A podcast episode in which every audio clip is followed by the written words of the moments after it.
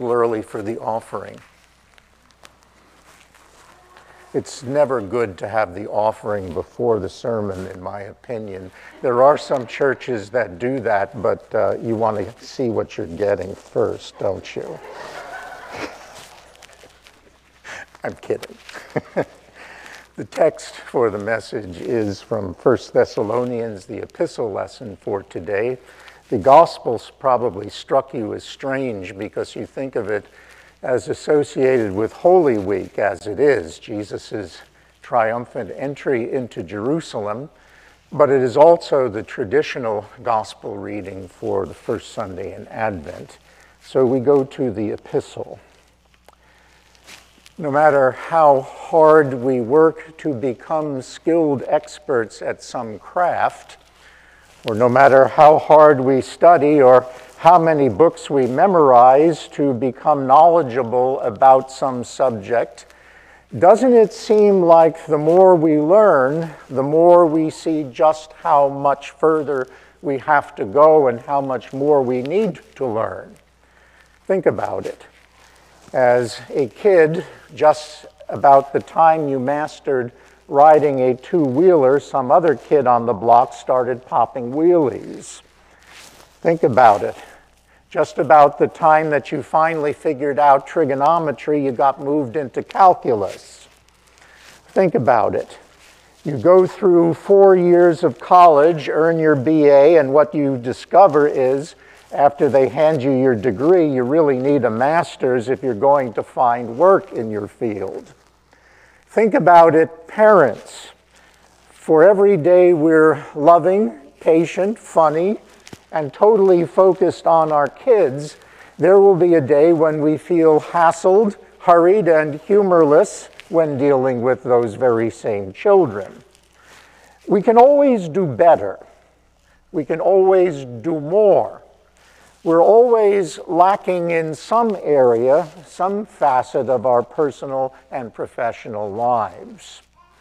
But we're most aware of what we lack in those areas that are most important to us, those parts of our lives that mean the most to us. We're okay if your tennis backhand or your golf swing or your ability to parallel park isn't quite up to snuff because those to us are more unimportant and peripheral areas of our lives unless, of course, you're a tennis pro or delivery van driver. But we sharply feel our shortcomings in things like parenting skills or cringe at our inadequacies in professional arenas. Why? Because these are parts of who we are, which we have struggled to perfect. These are aspects of our lives that we have worked hard to bring to excellence. Respected columnist Thomas L. Friedman once wrote in the New York Times You know when I really get mad? It's when my wife tells me I'm not helping around the house, and I have not been helping around the house. There's nothing more enraging than someone exposing your faults and being right. On this first Sunday of Advent, our scripture lesson reminds us that Paul is thankful for the Thessalonians' continued faithfulness, and yet at the same time, he is very aware of their flaws. He's very much concerned about providing that young congregation with what may still be lacking in their love and faith development.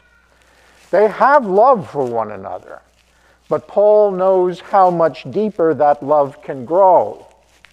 They have, he says, received the word of God, but Paul knows there's so much more to tell them. They have been encouraged to lead a life worthy of God, he says, but Paul knows that he has to help them have a heart which is blameless. We're all like the Thessalonian Christians this morning we have started on a new faith journey in a new church year.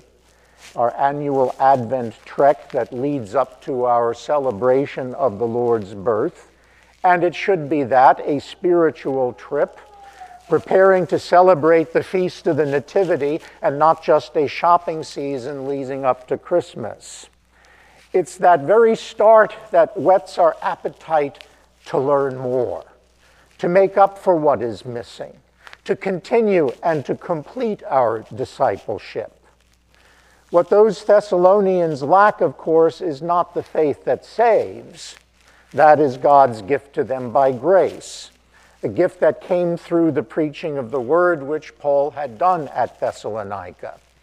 Had they lacked that kind of faith, Paul would not have had what he mentions all the joy that we feel for your sake before God. What is yet lacking is the working out of that faith. What they lack is what many of us also lack, but would like to have the experience and maturity of a faith lived solely for God, a faith lived joyfully that pleases God and God alone, finally.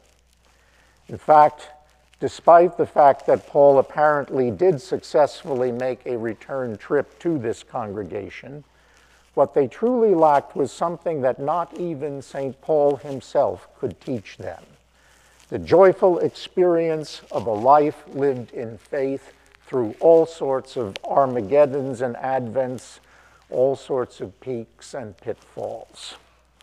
This may be the first Sunday of Advent on the church calendar, but for those of you who make your living in retail, this is the first of five weekends that determine whether you will end the year liking or lacking, in the black or in the red.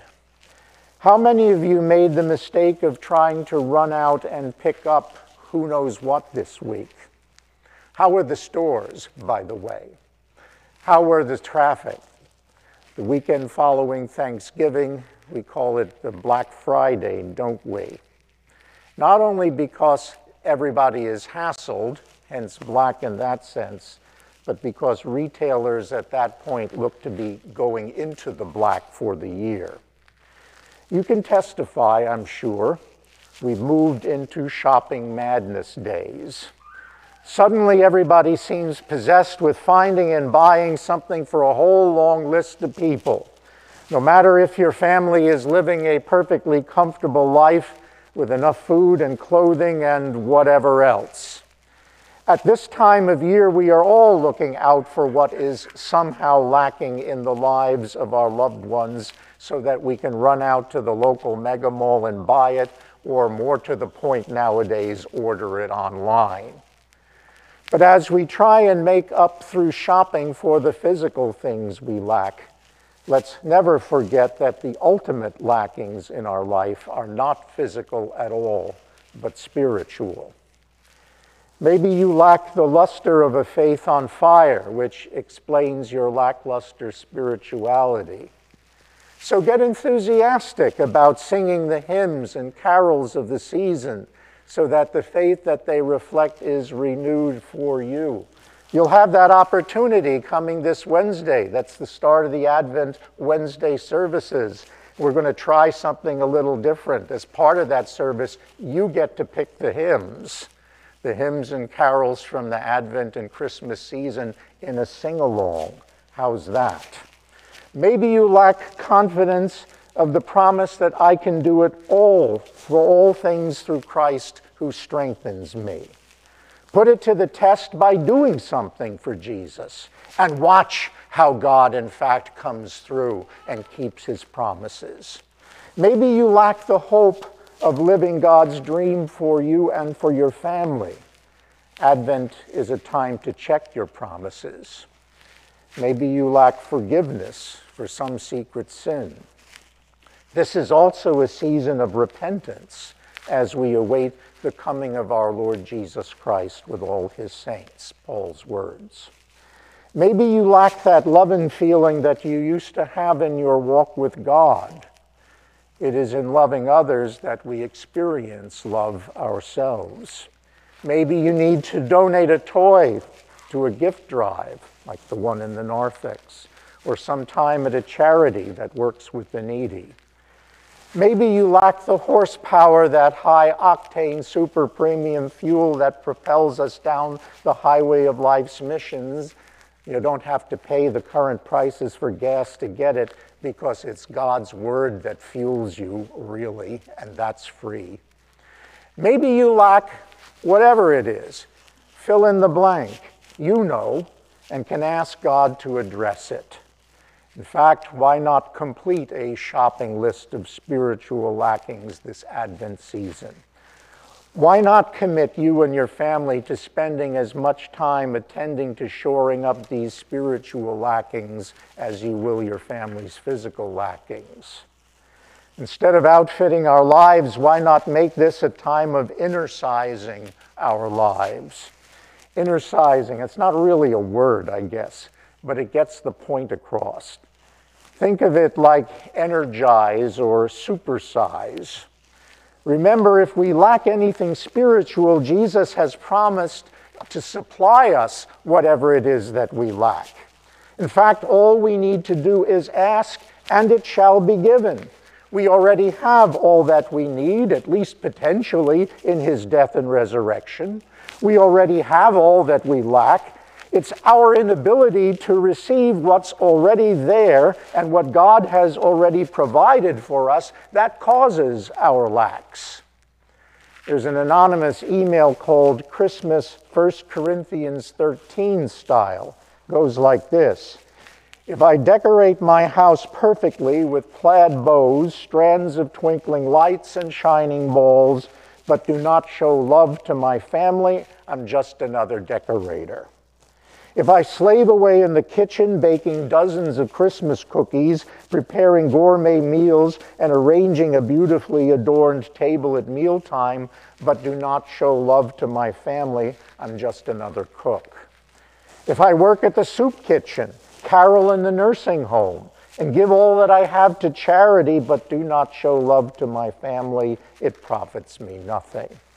If I trim the spruce with shimmering angels and crocheted snowflakes, attend a myriad of holiday parties and sing in the choir's cantata, but do not focus on Christ, I've missed the point.